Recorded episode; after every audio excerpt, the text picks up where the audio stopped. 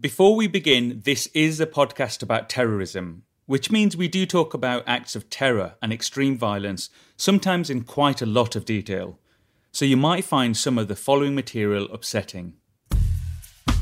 Hello, I'm Adnan Sarwar. This is Taking Apart Terror. If you happen to have been walking down a particular Barcelona street in December 2013, you might have wondered what this crowd was all about.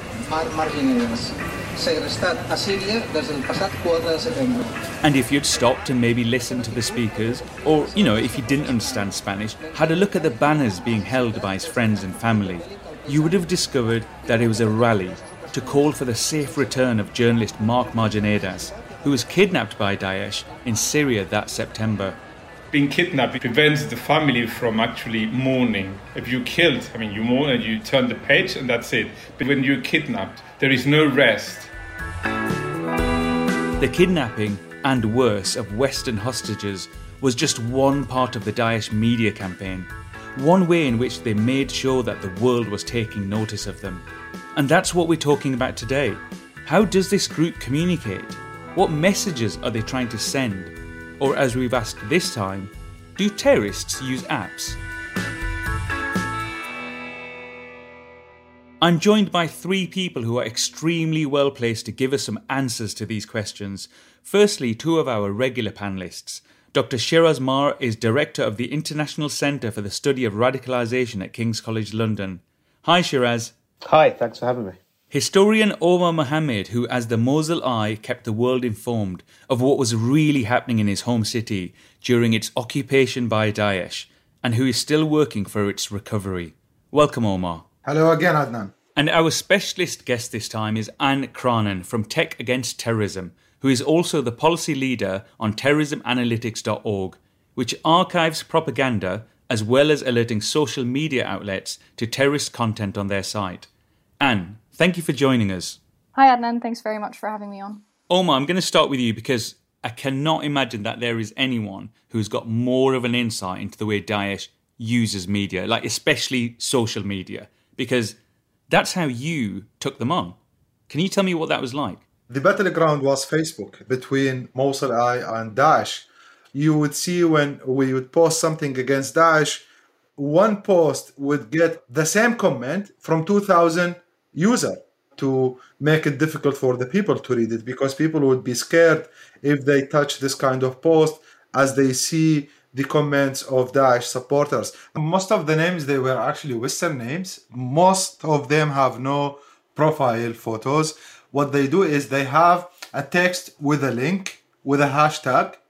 The hashtag in itself is one of the weapons that Daesh used and they just put it in the comments like thousands of comments in less than a minute. I don't know where did, did they get all of these people from. The way that Mosul Eye managed this is by filtering the words. So we managed to get um, keywords and then we filter these keywords. So when there's a, a comment from daesh supporters it will be hidden it will not show up. And this way we could manage the damage that they would uh, make on the post. There is a centralized chain of command in Daesh, especially when it comes to the media. So, Anne, we've called this episode Do Terrorists Use Apps? And from what Omar is saying, and we probably knew this, of course they do. I would say, though, that terrorist use of the internet or um, IS use of the internet goes beyond just social media or like apps. It's actually the internet as a whole that gets utilized. So the platforms we all know, so Telegram, WhatsApp, Instagram, are still being used.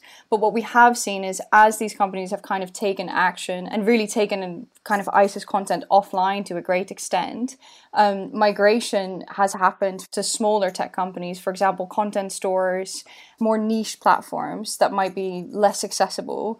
Um, and because of these companies being smaller, um, unfortunately, the content is more likely to stay online because content doesn't always get moderated. And what a funnel for these people to send their message to us. What is their brand? You know, what is what is Daesh's personality? What are they trying to present to the world? In terms of the ISIS brand, I think the official media outlets really, I think, want to convey that they are a transnational organization, a global organization. And I think that has shifted since the peak of IS, this sort of um, focus on the different provinces of ISIS. And because the official media outlets always kind of um, report on all of these provinces collectively, the amount of propaganda or their output um, is still a lot. And I think that is what makes it quite frustrating when mainstream media is like, ISIS is defeated, you know, in sub Saharan Africa, I would say that it's almost, well, beginning or spiraling, really. Shiraz, Annie's talking about brand Daesh and this idea that they want to tell the world that they are everywhere. But what about some of their other messaging? Things like, you know, putting out these horrific videos of hostages being beheaded. What are they trying to say with those?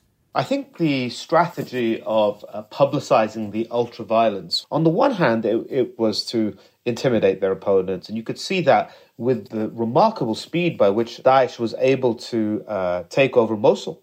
You know, people didn't want to be captured by this organization because everyone knew what fate uh, would await you. And you could see that in the extremely dramatic moment when uh, Daesh captured the uh, Jordanian pilot Muad al Kasasbeh, who crash landed into their territory, and uh, Daesh put him in a cage and then burnt him alive.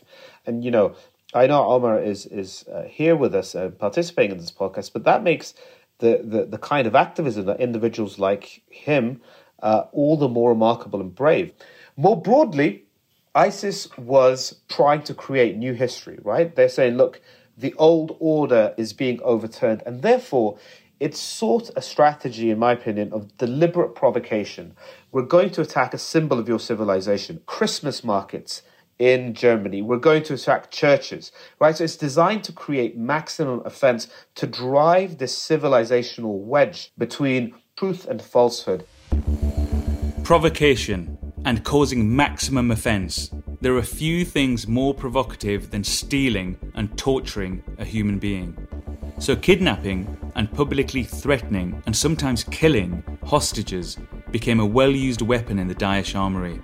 Marc Marginedas was a veteran war correspondent working for the Spanish publication El Periodico when he was snatched in Hama in western Syria in September 2013. He was initially held in a bombed out hospital in Aleppo in solitary confinement. Amongst the other things going through his mind at that time, what did he think his captors thought about him?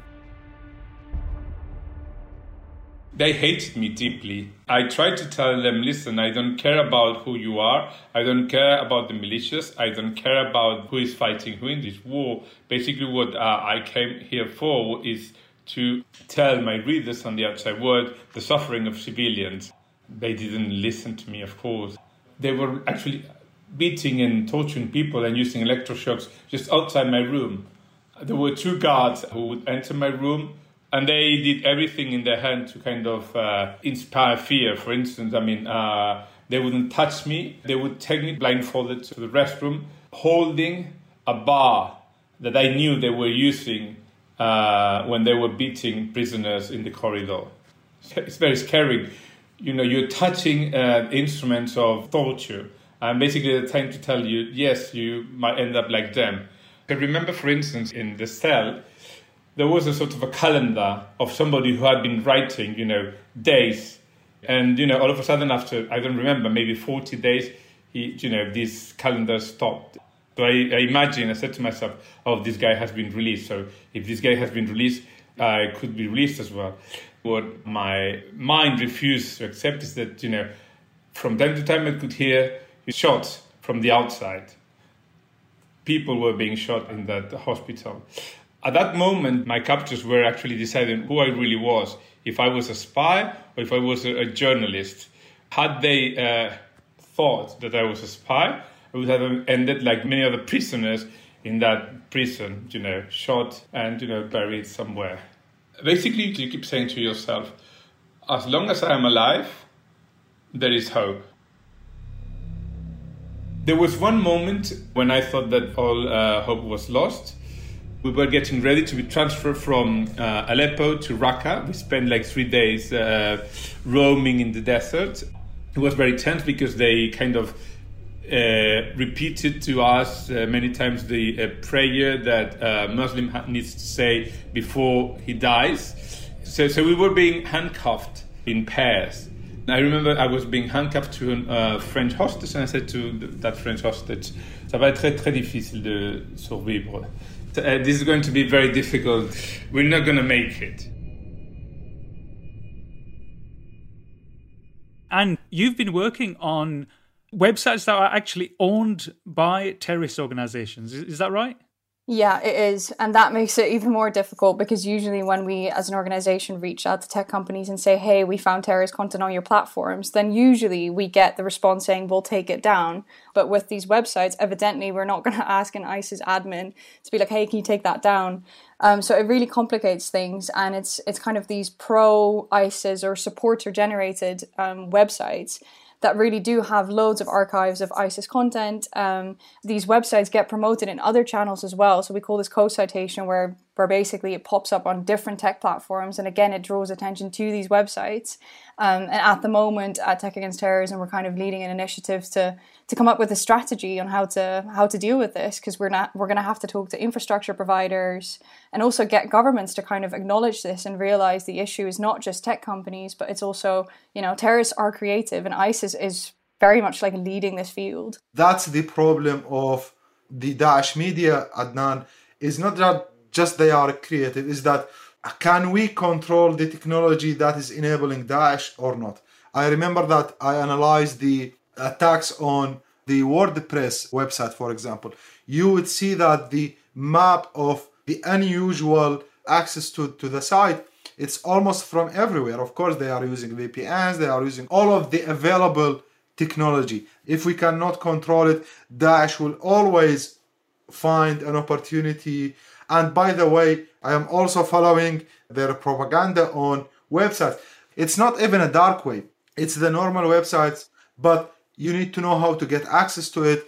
And there is like a full website of Daesh with full contents of terrorism. And I agree with Omar. It lives on like the normal web. ISIS content is not just on the dark web.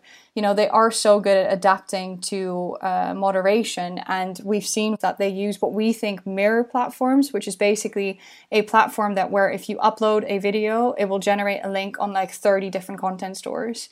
So you then have 30 URLs that 30 tech companies need to deal with if you want that video to be taken offline altogether what is interesting to see is that sort of a content moderation avoidance technique that IS employs is kind of sanitizing their content. So, for example, there's a lot of Salafist content on Instagram that appears not to be Salafi jihadi, but then when you look at the network of people behind that, there is actually still a lot of pro IS material on Instagram. Actually, this morning we found a particular piece of content which is sort of a call for like designers, developers, translators, editors, media creators, and also importantly, um, people with OPSEC experience. So this would be operational security. So to make sure that if their propaganda does get out, that they make sure that it lives on as long as they can. So they give tips on, you know, how to avoid uh, content moderation, tips on how to stay private, and this is the complexity that we're dealing with.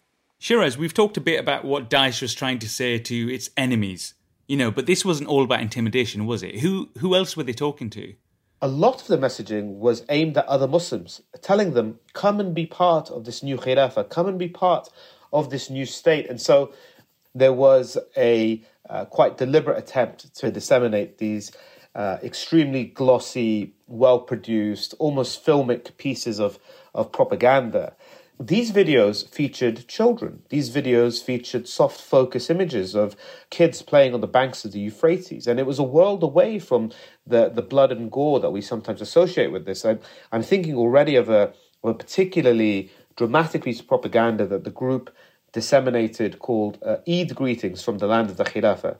You know, this is designed to resonate emotionally with Muslims. But then, once the cameraman leaves the mosque, he's meeting different foreign fighters who are there in Raqqa, telling you about how um, incredible it is to experience Eid in the caliphate. So you have that on the one level, and this is the officially produced and sanctioned uh, propaganda. But the, the other side was also supremely important, which is from 2013 onwards, you have this flood of foreign fighters from the West traveling to Syria and Iraq who are all maintaining Twitter accounts, Instagram accounts, and so on. And what that means is that if I were a young man in his early 20s from Yorkshire who is watching what's happening at that time in the Middle East, and I'm thinking, gosh, ISIS seems kind of exciting. I can find another 20 something from Yorkshire who's made the journey and speak peer to peer. We tend to think of these guys who join ideological movements as being highly ideological actors in and of themselves. They're not. They're young boys and girls who were asking their fellow peers questions like, mate, how did you break it to your mum once you got to Syria? What, what did you say to your uncle? You know, can you get hair gel out there? Do, should I bring lots of gel with me? You know, it's the, the point is by by being able to maintain a social media presence, particularly on mainstream platforms, what the fighters who had already gone were able to do was to lower the barriers to participation in incredibly high risk activism. You were normalizing the extraordinary. And that was an incredibly powerful thing in motivating others to go out there. Mm. This message, this normalisation of the extraordinary, seems to have been pretty effective. It enticed thousands of people from around the world to Syria and Iraq to join the cause. When his captors delivered Marc Marginedas to a house by the Euphrates in Raqqa, the good news was that he was no longer alone. He was with other Western hostages, including aid worker David Haines, US journalist James Foley, and the photographer John Cantlie. But the bad news was they had other housemates. Four British men who had responded to this Daesh message. It was John Cantlie who christened them the Beatles. The leader of the group became known as Jihadi John, one of Daesh's most brutal executioners. And for Marc, living with the Beatles was almost unbearable. They kept coming on a daily basis torturing us physically and psychologically. I'm meaning that, for instance, they would uh, punish a hostage. I mean, for nothing, we would be forced to stand up the entire night handcuffed. They would put us a camera, so uh, as long as there was electricity, they could uh, kind of uh, surveil our movements. Uh, we were forced to sleep handcuffed to uh, one of our colleagues in captivity. They tried to kind of create problems amongst us. And for instance, I remember one day they came, they chose a hostage. They brought the leaflets of, of the dinner and they told him, you choose uh, four of your you know, colleagues, they will be allowed to eat with you and the rest will watch. Uh, we were starving. Eventually, though, it seemed like the situation had shifted. I remember uh, you had John entering the room and saying, Marcus, Marcus, are you ready to go? It crossed my mind that I would be the first one to be shot. But at the same time, uh, Jihadi John asked everybody to write a letter that I would just uh, bring out to the outside world. If I was going to be shot, why asking the rest of the crowd, uh, you know, a letter? They asked me to go to the shower. They cut my beard because my beard was very long. And, you know, when I was put together in the car, I think uh, was in my right side, even though it was very clear that I was going to be released. He wanted to inspire fear, so he put a gun in my head. I think it was, you know, as John Cantlie pointed out in a very intelligent way, he said to me, learning Islam with these people is like learning Christianity with the Ku Klux Klan. About Jihadi John and the rest, they were crazy. They were psychopaths, got pleasure out of other people suffering. The Islamic State was basically Nazism under the name of, uh, of Allah and the Holy Quran. Learning about Islam with these people is like learning Christianity with the Ku Klux Klan. Jihadi John beheaded David Haines and James Foley on camera and sent those videos around the world. John Cantlie wasn't killed then, but no one knows what has happened to him. He has not been seen since 2016.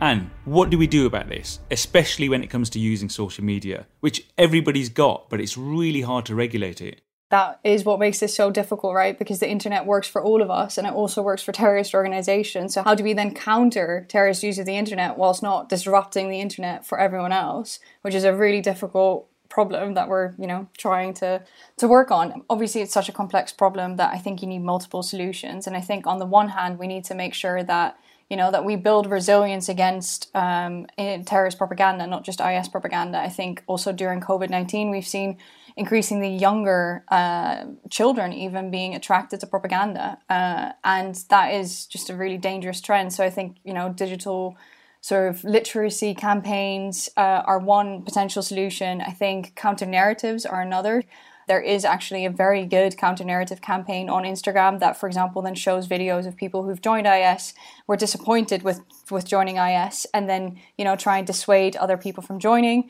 And one initiative by um, Tech Against Terrorism is also to say, like, the extreme content, so official content by designated organizations such as um, Daesh, it just it needs to be taken offline. And um, what we do is that through the terrorist content analytics platform, we alert tech companies with terrorist content when we find it on their platforms. The majority of tech companies, I think, there's a willingness to act. Shiraz, from what Anne's been saying, Daesh spend a lot of time and energy on their communications. This is a real priority for them, isn't it? I'll give you one one marker by which we can almost identify just how important sort of media dissemination has been to Daesh. If you recall, when the group was losing all of its territory, it retreated and retreated to one final pocket, which was Baghuz. Baghuz is in uh, Syria, and, and it was the last territorial holding of Daesh. It's completely besieged, and a standoff takes place for several days. And the situation inside Baghuz is incredibly desperate, right? Food is obviously very scarce. They're also being bombarded, so there's lots of casualties, just a deeply, deeply desperate situation. Even at that point, Daesh prioritized the filming of life inside Baghuz and then to have smuggled that footage out because there was no internet reception, even in, in, in that hugely desperate moment of this last stand get a thumb drive out with this video content on it so that it can be disseminated to our supporters and followers.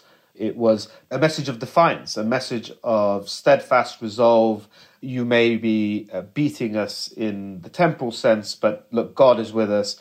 And you know the fact that we've lost our empire, well, you know that's just a test from God, and we, you know, we're going to stand firm and we'll be back. Just to agree with Shiraz, it's during the Battle of Mosul. I mean, while Daesh was being defeated on the ground with heavy bombings, yet you still get not only just a normal drone footage. No, it's a well moderated, well organized, well shooted drone footage of their suicide uh, bombers, of their so called battles inside Mosul. They were making sure that these messages get out, get public, and it tells us a lot about the see itself and the way Daesh also uh, generated this concept of we are here to stay.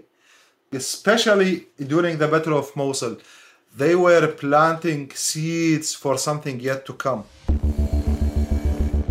This is an organisation that clearly understands the power of controlling their own narrative. They stop at nothing to get their message across, including using the lives and the horrific deaths of hostages. But the pleas of the crowd gathered on that Spanish street were eventually answered.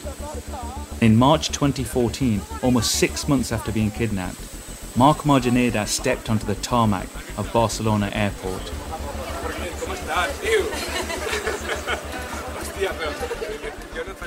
Jihadi John, whose real name was Mohamed Emwazi, was killed by a US drone in 2015. Marc says that right up to the end of their bizarre house share, John tried to persuade him to convert to Islam. He didn't, although he remains deeply altered by his experience in other ways.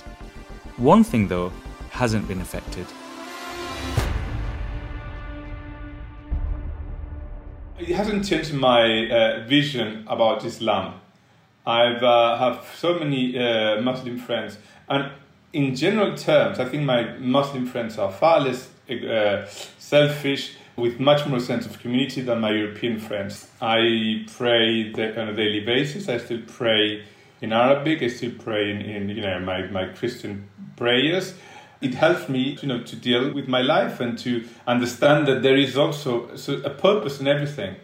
Before being captured, our family relations were not bad, but they were pretty non-existent. We would only gather for Christmas and you know basic holidays, and, and that was it.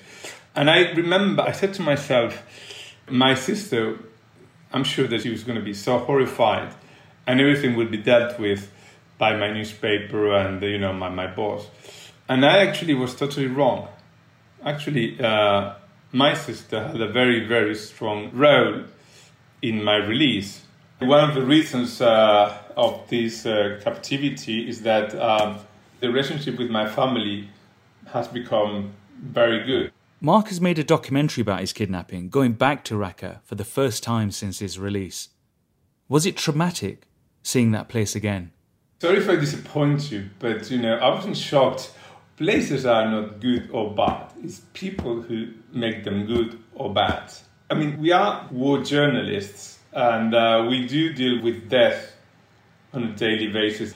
I mean, of course, this the, the kidnapping has affected me, but I wouldn't say it, it has traumatized me to the point of looking for another job. I had many demands of people offering a lot of money, posing a film or things like this. I always said no. I'm a journalist. I'm doing this because it's a global coalition. I feel there's a purpose about that, but uh, you stop being a journalist and you become the story, and I don't want that.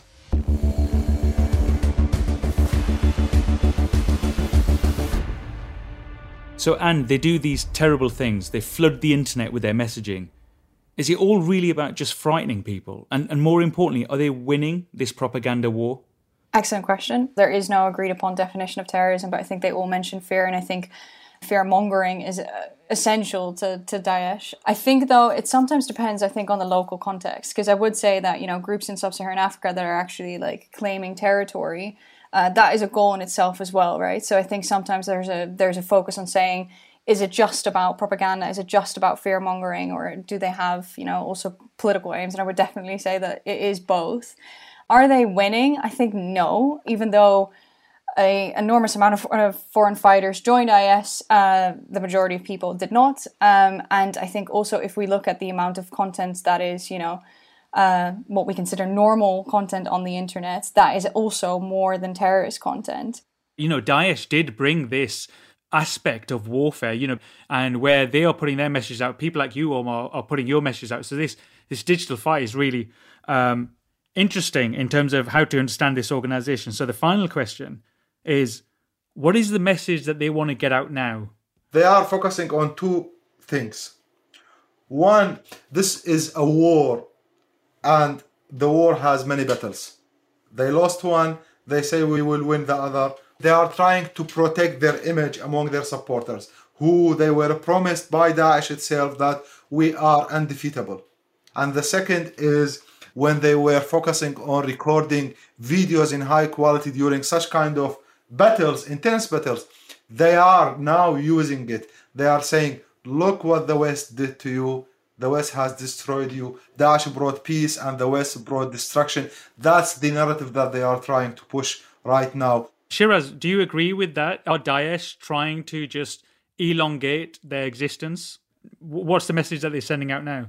Its existence hasn't ceased. It continues to exist in some form. It does remain an insurgency capable of pulling off bloody attacks.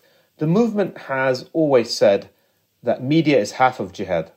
And so, uh, whilst the movement exists in any shape or form, you will continue to see some degree of propaganda presence and digital presence, just as they maintain their presence in that media space to try and whitewash some of their crimes, it will need people like Omar and others to keep reminding people of the grotesque crimes against humanity that this organization perpetrated. It's also the future battle against Daesh, not the military one, the intellectual battle is much more difficult than the one that took place in 2016 2017 the question is are we prepared intellectually in our understanding? They know how to manipulate the narratives. We will never be able to control the technology but we can at least control how the narrative is being produced. And that comes from getting more voices from cities like Raqqa, Mosul, other cities where completely destroyed by terrorism to make them more visible, to put the narrative in the perspective of the people who suffered. I am one of them, and I can easily look into the eyes of Daesh and tell them what they did. I'd like to thank Anne Craanen, Shiraz Maher, Omar Mohammed, and Marc Marginedas for all their extraordinary insights into the way terror talks and the kinds of things it tries to say. Marc's documentary, Return to Raqqa, comes out this year. That's it for this edition of Taking Apart Terror. Find us wherever you get your podcasts and follow or subscribe so you get every episode, including the next one when we look at the role of women in extremism and we ask Does terrorism have a gender? I'm Adnan Sarwar. Until the next time, goodbye.